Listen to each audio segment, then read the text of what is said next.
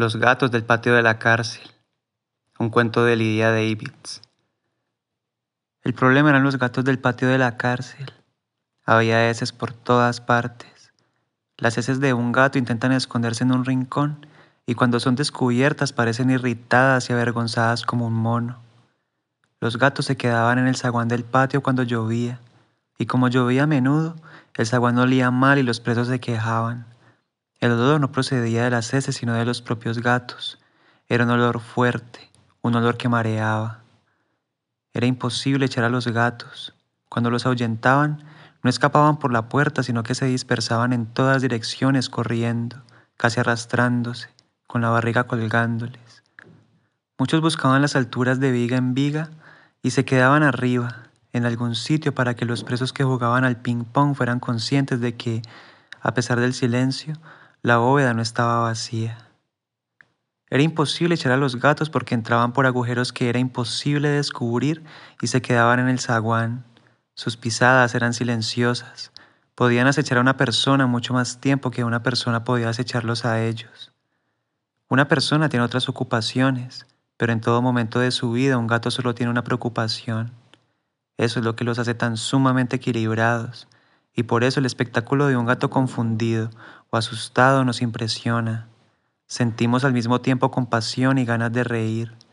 Un gato se enfrenta a la fuente del peligro o de la confusión, y su único recurso es lanzar un bufido fétido a través de sus encías con manchas. Todos los presos eran en aquel año hombres insignificantes. Habían cometido delitos que no podían ser tomados demasiado en serio y eran tratados con indulgencia. Pero aunque los hombres insignificantes son propensos a enorgullecerse de su buena salud, aquellos presos empezaron a desarrollar erupciones cutáneas y eczemas. La parte de atrás de las rodillas y del interior de los codos les picaba y la piel empezó a desprendérseles en escamas. Escribieron cartas airadas al gobernador del estado, que casualmente aquel año era también un hombre insignificante. Los gatos, decían, les provocaban alergia. El gobernador sintió lástima de los presos y pidió al director de la cárcel que se ocupara del problema. El director no pisaba el zaguán desde hacía años. Entró y dio una vuelta, descompuesto por el curioso olor. Al final de un corredor sin salida, arrinconó un gato macho feísimo. El director llevaba un palo y el gato solo iba armado con sus dientes y uñas, además de su cara furiosa. El director y el gato se esquivaron un rato, de un lado a otro, el director empezó a pegarle al gato y el gato correteó veloz a su alrededor, apartándose, sin hacer falsos movimientos. Entonces el director vio gatos por todas partes. Después de las actividades de la tarde, cuando los presos habían sido recluidos en sus celdas, el director volvió con un rifle. Aquella noche, toda la noche, los presos oyeron el ruido de los disparos que llegaba desde el zaguán los disparos sonaban apagados y parecían llegar de muy lejos, como de más allá del río. El director era un buen tirador y mató a muchos gatos.